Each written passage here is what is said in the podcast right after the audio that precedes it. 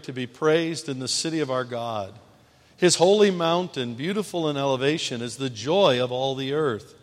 Mount Zion in the far north, the city of the great king. Within her citadels, God has made himself known as a fortress. For behold, the kings assembled. They came on together. As soon as they saw it, they were astounded. They were in panic. They took to flight. Trembling took hold of them there, anguish as of a woman in labor. By the east wind you shattered the ships of Tarshish.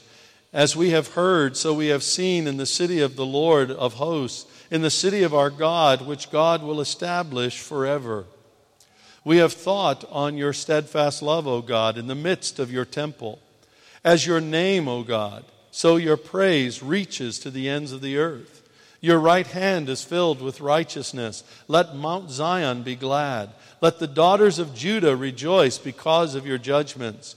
Walk about Zion, go around her, number her towers, consider well her ramparts, go through her citadels, that you may tell the next generation that this is God, our God forever and ever. He will guide us forever. And then we go to Matthew, the 12th chapter, picking up with verse 22. Then a demon oppressed man who was blind and mute was brought to him, and he healed him so that the man spoke and saw. And all the people were amazed and said, Can this be the son of David? But when the Pharisees heard it, they said, It is only by Beelzebub, the prince of demons, that this man casts out demons. Knowing their thoughts, he said to them, Every kingdom divided against itself is laid waste, and no city or house divided against itself will stand. And if Satan casts out Satan, he is divided against himself. How then will his kingdom stand? And if I cast out demons by Beelzebub, by whom do your sons cast them out? Therefore, they will be your judges. But if it is by the Spirit of God that I cast out demons, then the kingdom of God has come upon you. Or how can someone enter a strong man's house and plunder his goods unless he first binds the strong man? Then indeed he may plunder his house. Whoever is not with me is against me, and whoever does not gather with me scatters.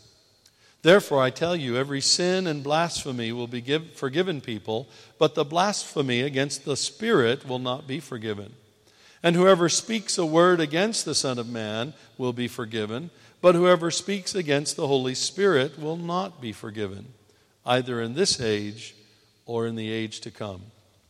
And then finally, to Paul's letter to the Corinthians, first chapter, starting with the 18th verse.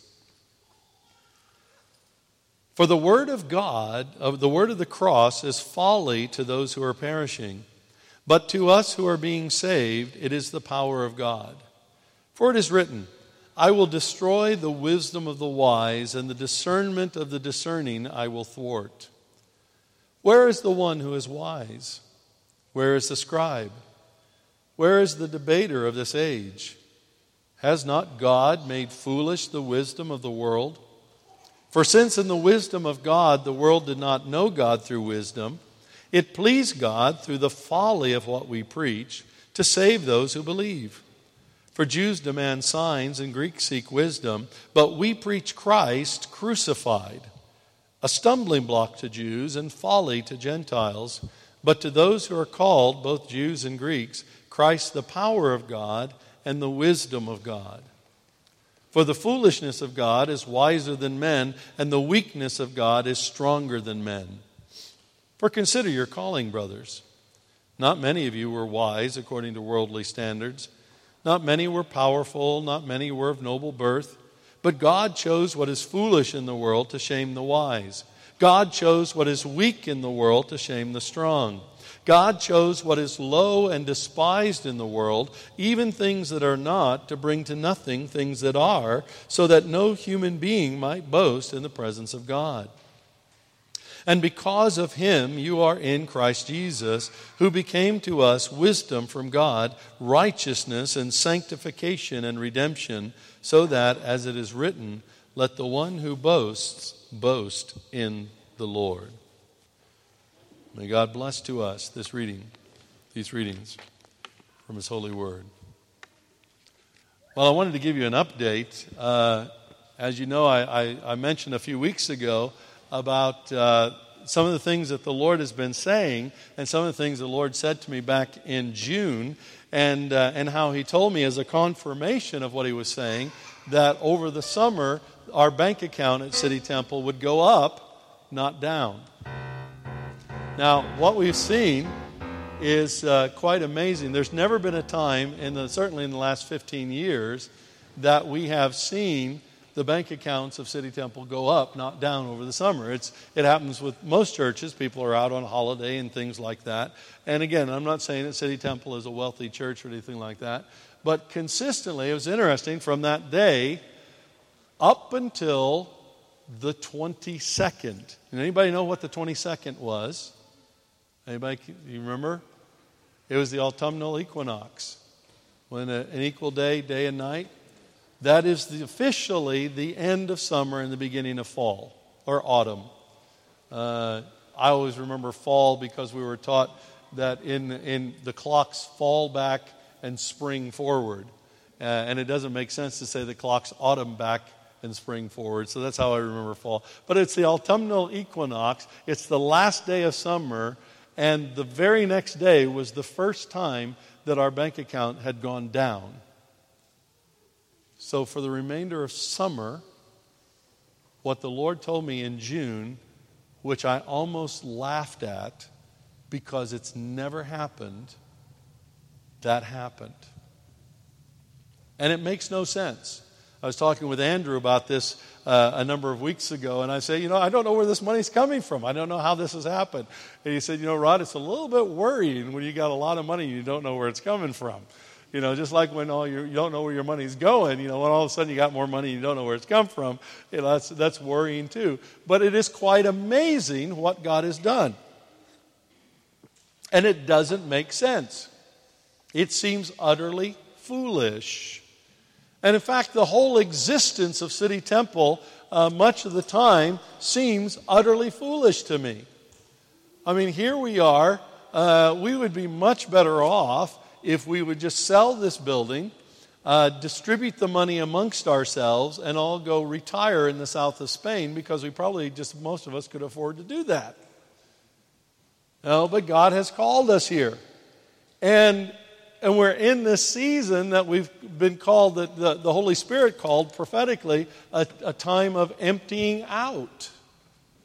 Who does that? I mean, how many churches do you know say, hey, you know, we're going to enter into a time where it's time for people to leave and it's time to, to deal with, with issues and, and, and there'll be a time of emptying out as well leading up into a time of growth you know, it doesn't make sense and then here we are we are the only historic English free church still meeting in the city of London. Every other church that's in the city of London is an Anglican church, uh, at least historically. There's some that meets in buildings and stuff around the city. But, you know, we got this historic commitment to the city, and time after time in our history, people have suggested that City Temple move out to the suburbs because the people are not living in the city, the people are living in the suburbs. And in the 1860s, they said, no, we're going to stay in, this, we're going to stay in the city. In the, the 1950s, they said, no, we're going to stay in the city. And we've made this commitment to be here in the city of London. And this is something that God has called us to do. And we look at ourselves, and we're not wealthy, we don't have a lot of money. Uh, we don't have the best quality building in the world right now, although we're praying that everything will work through uh, to have all of this renewed and everything. We don't have a lot of resources. And even the idea that somehow we can renew this building and see it all paid for, it doesn't make a whole lot of sense. But it's exactly what God is doing. It made much more sense to look at City Temple in the 1870s when we first moved onto this site, and there were two to 3,000 people coming every week. Uh, sometimes we'd have several hundred men on Thursdays uh, during the lunchtime service. And sorry, ladies, most of the time it was men working in the cities in those days. Uh, but they would come and they would fill the place. And then we say, yeah, that makes sense. You know, God can use us to change the world because we're packing the place out makes more sense to look in the 1950s when they built this building, and they built it with the idea that every week the services of City Temple would be broadcasted by the BBC all uh, across BBCdom. Uh, and you got the Word of God being proclaimed in that time and the place being packed out. And it makes a lot of sense. Okay, that's the kind of church. Uh, that church is going to change the world. You know, that, that's going to make a difference. It doesn't make any sense for God to say, okay, now I placed you in the middle of seven and a half million people who don't know Jesus Christ as Lord and Savior, and you are part of the key to seeing these people come to faith in Jesus Christ. Not everyone will, but many will, and whether they do depends on our obedience and following through with what God is calling us to do. But that doesn't make sense. It would make a lot more sense for God to say, okay, Hillsongs, why don't you go and you buy the City Temple building because you have 5,000 people or so, and you can send those 5,000 people. And, you know, and if Hillsong had 5,000 people in here uh, on a Sunday, they could send them out almost one for one evangelism into the city because there's only about 8,000 residents in the city. So those 5,000 people could break down the doors of the Barbican, or Cliff actually would probably open the door to let everybody in, and they'd go and they'd flood the hallways, uh, and maybe they could drag people kick, kicking and screaming and say, Come to Jesus, or we throw you off the top of the Barbican. But, you know, maybe that makes sense, but it doesn't make sense to look at what God is doing. And you might look at your life. I, I talk to so many Christians so many Christians who just think, well, I, am not important. I'm not important. I'm thinking, why are you thinking that? Well, it doesn't make sense. I, I'm not on TV. I don't have the Bible memorized. Actually, my life is pretty much a mess. I made a lot of bad choices and a lot of bad decisions, and I'm not really in a good place. And so, because of all of that, I, I'm not sure God's going to use me all that much. It doesn't make sense for God to use you. And they struggle with that and they, and they don't understand that. And then we look at what Paul is saying here, and he's saying that the foolishness of God is wiser than men's wisdom, and that he has chosen the foolish things of the world to shame the wise, and the weak things of the world to shame the strong. That's why I think it's okay for us to be foolish, and it's okay for us to be weak, and it's okay for us not to be thought of as the brightest and the best and the wealthiest or whatever it is, because that's at the moment when God will use us. And I've seen this time after time after time after time. We are deluded into thinking that the, God is using the people that we see on the TV screens, that God is using the people that we see uh, here on the radio, or we see them on the radio, I guess, uh, here on the radio and, and, that, that those people are more important than we are. That's a delusion, and it's absolutely not true. And we see throughout history how men and women and children, just like us, have changed the world by the decisions that we have made under the leadership of the Holy Spirit. And we know that God has something for us together, and we know that God has called us here and placed us here, just like He did Esther in the Old Testament, for such a time as this.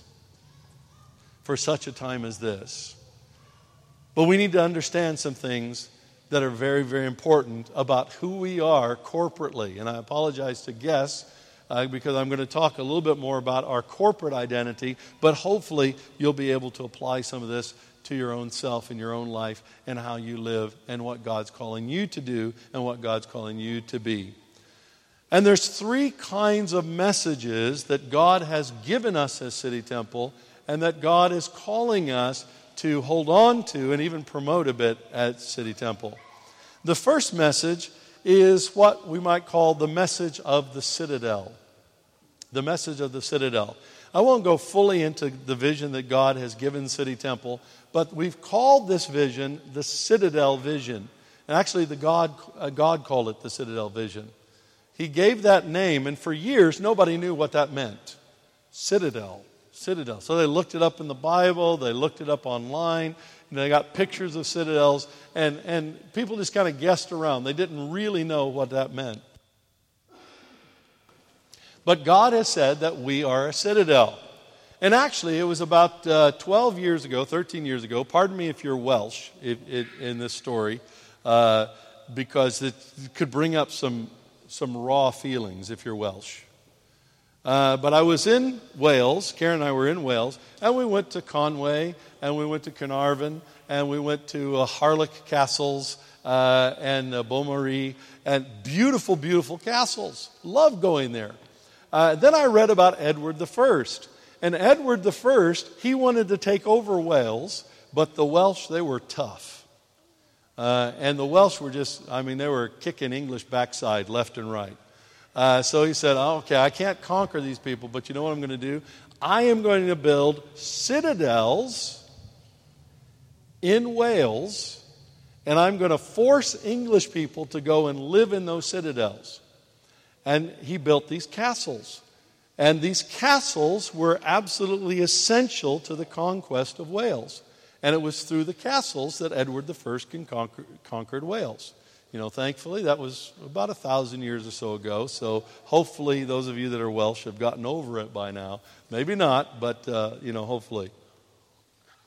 And I realized that these citadels, they were places of resource in other words, it's where Edward would bring all kinds of resources. So, all the wealth of England he could dump into a citadel. It would be safe there, and the people could go, and it would be a place of trade and resource for them. But also, when, when the Welsh came and they wanted to go after them, then the, the people, the English people, could run into the citadel, and it would be a place of refuge. So, a resource and a refuge. And we began to realize that this is exactly what God had called us to be as a citadel, he has said, City Temple, you will be a resource and a refuge, an outpost of the kingdom of God in what is hostile territory called the City of London. And God showed me that the absolute key to reaching the entire United Kingdom and changing the spiritual atmosphere over the entire nation uh, and the nations of the United Kingdom rested in the City of London because the city of London was operating under a, a, a strong man that we might call empire or something like that, uh, and that was holding sway over large portions of our nation and even uh, the nations, uh, which was also influencing the world. So we were called to be a citadel, and God had planted us as a citadel in the city of London to be a place of resource and refuge for the entire body of Christ, a, a resource for the advancement of God's loving rulership, as well as a refuge for the training and equipping of the people of God in partnership with other ministries so that we might see the entire area transformed and many people become part of God's kingdom and God's loving rulership. And then you look here in this psalm, in Psalm 48, and it's talking about citadels here. And the citadel in this context were part of the royal residence. Now, Jerusalem in the New Testament becomes symbolic of the entire people of God. There will be a new Jerusalem that comes down from heaven. That will be the people of God, the bride of Christ. And this Jerusalem will endure forever. So, Jerusalem is a bit symbolic of the people of God. This Jerusalem has a temple in it, but it also has ramparts, it has towers, and it has citadels. There's more than one there. But these citadels were connected to the royal residence, and they were a stronghold for the king. And so God is telling us that we are a stronghold for the king. We're not the only stronghold. There's multiple citadels, there's multiple walls, there's multiple towers, places of, of proclamation. There's multiples there, but the citadels are there, connected to God, part of his residence, part of his reality, and it tells us that we are to be a place in which the presence of God dwells and from which the presence of God goes forth touches lives, change lives, and God has placed us here for such a time as this for His own strategic purposes. And as I was studying this psalm again, one of the things that, that really struck me was the last verse of the psalm. Uh, if you read that um, you may tell the next generation that this is God, our God forever. He will guide us forever. Do you know what the motto of the city of London is? Lord, guide us. Lord, direct us. If I was a Latin scholar, I'd pronounce it in Latin, uh, but I'm not even going to try to do that.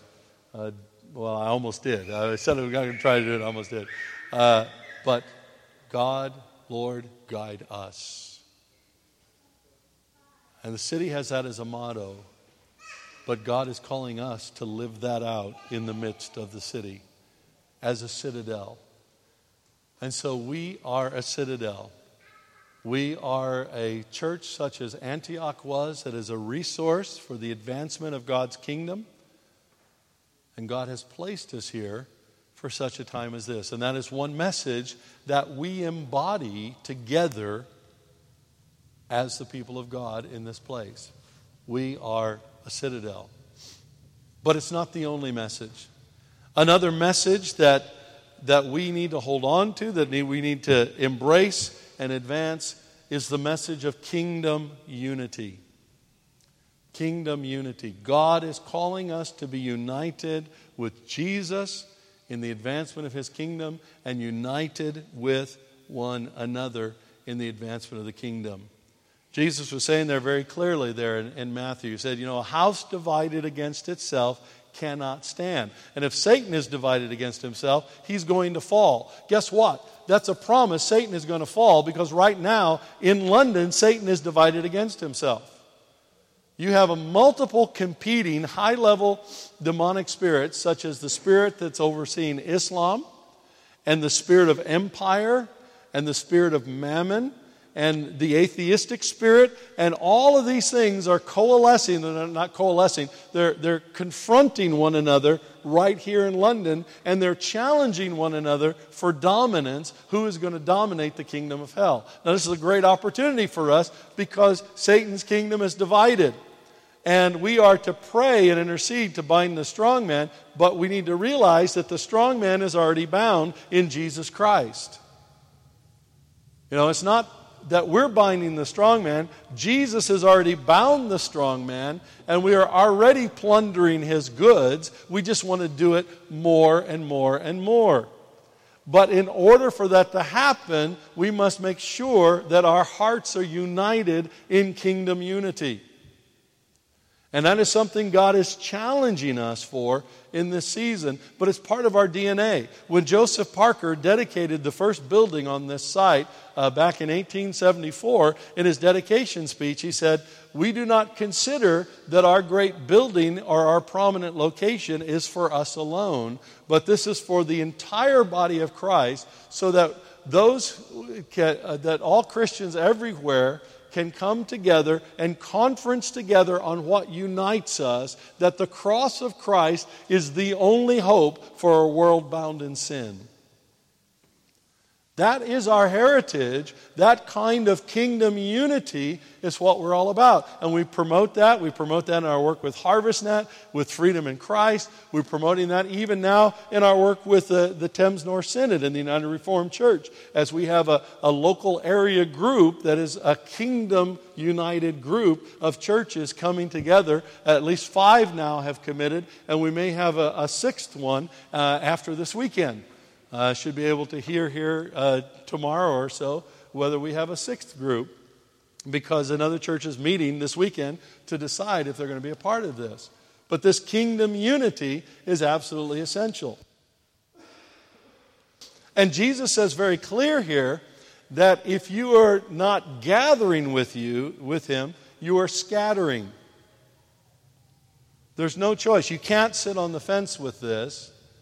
You can't be neutral on this. You can't say, well, I'll sit back and see how everything goes, and then if I want to be united, I'll choose to be united with that. You have to make a choice toward unity, and then out of that will flow what God has for you. And remember that God always challenges your sense of unity. It's always challenged. You know, I, I look at uh, a lot of folks, and there, there are times, if you're going to walk in unity with anybody, whether it's your spouse uh, or whether it's a friend in church, there will be times when you rub up against each other. There will be times when you annoy each other. There will be times when, when you threaten to offend one another. I had a really tough day on Thursday. I've been sick, as you can hear, and uh, whenever I get a sinus infection, it messes with my moods big time. And I had a really bad mood right before the Thursday service, like it always happens there. And, uh, and I was just really trying to focus to keep it together, you know. And uh, both well, Walter Swain and Russell, they've got such hearts, you know, to, to love people and embrace people. And they just kind of sense that in, instinctively. And I'm like, guys, just leave me alone, man. Don't, don't come near me. And then Karen later, she said, you know, man, you're kind of rude to them. And I thought, oh, no, I'm so sorry. You know, so immediately you know, when Karen confronts me, I, I, I send him a text. And because uh, it's later in the night, I send him a text and everything. I said, I'm sorry, guys. You know, and they both came up to me uh, the next day and said, hey, man, that's cool. That's, you know, that's the way we are. We, we're going to love each other we're not going to allow offense to creep in. We're going to choose to love. We're going to choose to embrace. We're going to choose to affirm. And you have to do that because that kingdom unity doesn't come easy, and, uh, and we really have to walk in that. And one of the things that the Lord spoke to me on June 17th, that same, at that same time, He said that, that our bank accounts are going up. He said, you know, call people to real unity and challenge those who are not united to find a place where they can be united. You know, this is not the only game in town. This is not the only place where God is moving. God has a strategy that embraces the larger body of Christ all across London. And we need to find the place where we can be in kingdom unity and walk in that kingdom unity and commit to that kingdom unity and start to gather in that kingdom unity because if we don't, we're by definition scattering, we're not gathering. And that's not something that I can choose for you. That's something that only the Holy Spirit can really guide you in. But once He's guided you in it, you need to make the commitment to it. Because unity will be challenged, but we must embrace and deliver the message of kingdom unity, not only for ourselves as we live it out, but also for others as we seek to walk together with other churches, ministries, groups, and people within the body of Christ. And that's our second message. There's a third message, and that's the message of the cross that we have to proclaim. You know, so much of London, you look in the city of London, and it's all about power. Why are we seeing these skyscrapers go up? Well, my skyscraper is bigger than your skyscraper. Well, mine's a little bit more creative. You know, I'm the cheese grater. Know, I'm the shaver. No, I'm the gherkin. Uh, no, I'm the whatever you want to say it. I, almost said something rude, but uh, you know, you, you have a, what is this declaring? It's saying we're better. We've got more power. We've got more money. We've got more wealth. We've got more influence. It's very interesting. I'm seeing a shift right now. Just to, just as a side note, uh, you know what's going up behind us, right? Goldman Sachs, their new European headquarters. Boy, is that a demonstration of power. One billion pounds they're spending on that building. One billion pounds. But do you know what, with Morley House, with City Temple, with Goldman Sachs, do you know what this area is starting to be called? The City Temple Quarter. How about that? Will it stick? Who knows? Who knows? But it's all about power. And our deception as Christians is that we must have power in order to have victory. That if we have enough power, then the principalities and powers will fall. That if we have enough power, we can bind the strong man. But that's a lie. Because it wasn't through power that Jesus defeated the demonic spirits. It was through the cross, a symbol of weakness and brokenness and offense and pain and suffering that we can't fully understand because we look at it after 2,000 years of history. The Lord told me quite a number of years ago, after we'd gone through a difficult time of conflict here, I said, Lord, did we really have to do that? And He said, No, you didn't. But you did have to embrace the cross. Because the cross is the key to victory. The message of the cross that's foolishness and offensive is absolutely essential. And only a people who embrace the cross for themselves have the ability to proclaim the message of the cross. That's why don't wait to serve the Lord till you feel like you can. Find a way to serve the Lord right now in your brokenness, in your weakness.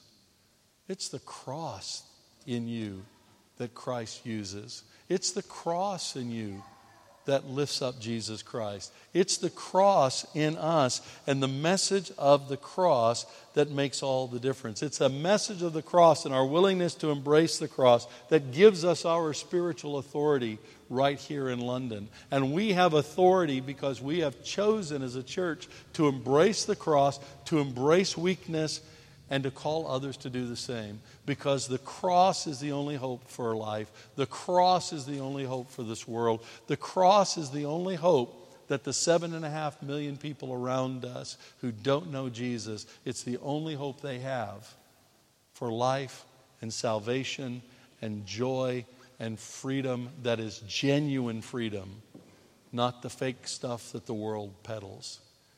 And so the message of the cross must be our message. The message of the cross must be our heart.